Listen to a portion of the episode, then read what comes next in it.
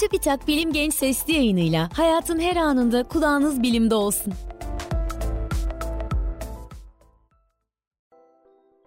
Herkese selam. Ben Fatma Gönen. Beslenme ve diyet uzmanıyım. Bilim Genç Sesli yayınının bu bölümünde sizlerle demir eksikliğini konuşmak istiyorum. Demirin vücuttaki en önemli işlevi kanda oksijen taşınması sürecinde yer alması. Kırmızı kan hücrelerinde bulunan hemoglobin, oksijenin akciğerlerden dokulara taşınmasını sağlayan bir protein. Demir ise hemoglobin proteininin önemli bir bileşeni.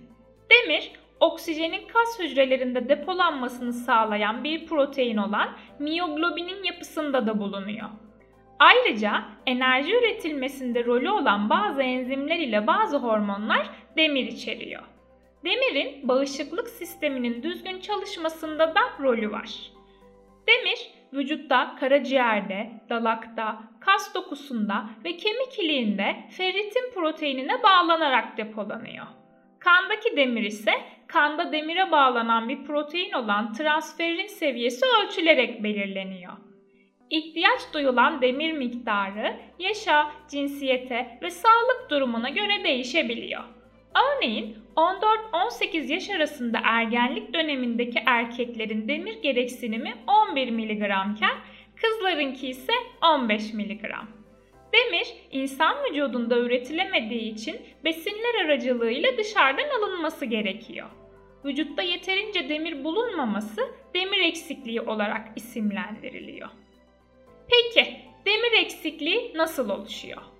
Besinlerden yeterince demir alamamak, kronik yani uzun süre devam eden kan kaybı, demir ihtiyacının arttığı durumlar, egzersiz ve demirin vücutta emiliminin yeterince gerçekleşememesi demir eksikliğinin temel nedenleri. Bu nedenle anne sütü yerine inek sütü alan bebekler, çok fazla inek sütü tüketen çocuklar, ergenlik dönemindeki kızlar, hamile veya bebek emziren kadınlar, vejeteryan ve vegan beslenenler, yoğun spor yapan atletler, kanser ve böbrek yetmezliği gibi bazı kronik hastalığı olanlar, çölyak gibi vücutta demir emilimini azaltan hastalığı olan kişiler ve demir açısından fakir beslenen insanlarda demir eksikliği görülme olasılığı daha yüksek. Demir eksikliğinin farklı aşamaları bulunuyor. Demir açısından zengin besinlerin tüketilmemesi veya aşırı kanama gibi nedenlerle kandaki hemoglobin seviyesi normal olsa da vücutta depolanan demirde azalma ortaya çıkabiliyor. Bu sorun devam ettiğinde bir sonraki aşamada demir depolarının tükenmesinin yanı sıra kandaki hemoglobin seviyesi de normalin altına iniyor. Daha ileri aşamada ise demir depolarının tükendiği, kandaki hemoglobin seviyesinin çok düşük olduğu ve oksijenin vücutta taşınmasında sorunların oluştuğu demir eksikliği anemisi ortaya çıkıyor. Peki demir eksikliğinin belirtileri neler? Demir eksikliğinin en önemli belirtileri yorgunluk ve halsizlik. Demir eksikliği anemisinde ise yorgunluk, halsizlik, baş dönmesi, konsantrasyon kaybı, hafıza sorunları, nefes darlığı, kalp atım hızının yükselmesi, soluk ten, saç dökülmesi ve tırnakların çabuk kırılması gibi belirtiler ortaya çıkıyor. Demir eksikliğinin tanısı uzman bir hekim tarafından konulmalı. Teşhisin ardından gerekli durumlarda önerilen ilaç tedavisi düzenli bir şekilde uygulanmalı. Bunlara ek olarak demir açısından zengin beslenmek, vücuttaki demir depolarının ve kandaki hemoglobin seviyesinin normal düzeyde tutulması için son derece önemli. Peki demiri hangi besinlerden ve nasıl alabiliriz? Demir yiyeceklerde iki şekilde bulunuyor. Hem ve hem olmayan. Hem demir kırmızı et, kümes hayvanları ve deniz ürünleri gibi hayvansal gıdalarda bulunuyor. Hem olmayan demir ise tam tahıllar, kabuklu yemişler, tohumlar, baklagiller ve yeşil yapraklı sebzeler gibi bitkisel gıdalarda yer alıyor. Hem demir vücutta hem olmayan demire göre daha kolay emiliyor. Bazı faktörler hem olmayan demirin emilimini kolaylaştırabiliyorken bazıları engelleyebiliyor. Örneğin demir içeren gıdalarla birlikte tüketilen C vitamini demirin emilimini arttırabiliyor.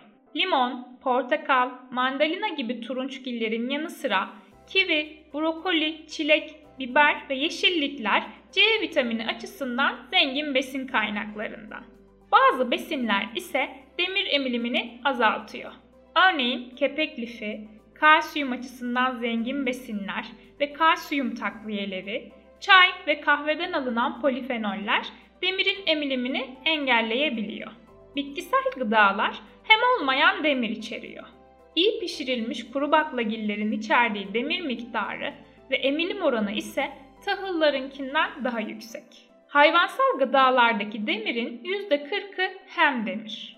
Yumurtada bulunan fosfatin isimli madde ise demir emilimini olumsuz etkiliyor. Bitkisel gıdalardan yapılan yemeklere yaklaşık 30 gram et ya da 50 mg C vitamini eklendiğinde demirin emilim oranı 2-3 katına çıkıyor. Başlıca hem demir kaynakları kırmızı et, kümes hayvanları, sığır ve tavuk karaciğeri, yumurta, sardalya, ton balığı, istiridye ve midye gibi deniz ürünleri. Hem olmayan demir kaynakları ise fasulye, mercimek gibi kuru baklagiller, ıspanak gibi yeşil yapraklı sebzeler, brokoli, patates, fındık ve fıstık gibi kuru yemişler, kabak çekirdeği, tahin, kuru kayısı ve kuru üzüm gibi kurutulmuş meyveler, bitter çikolata ve tahıllar. Peki önerilerim neler?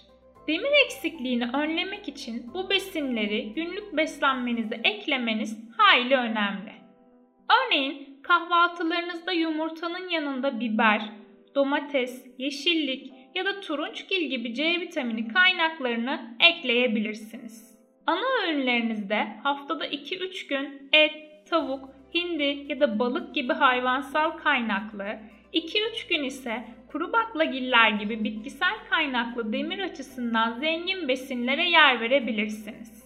Demir emilimini arttırmak için bu ana öğünlerin yanında C vitamininden zengin, limonlu ve bol yeşillikli salataları tercih edebilirsiniz.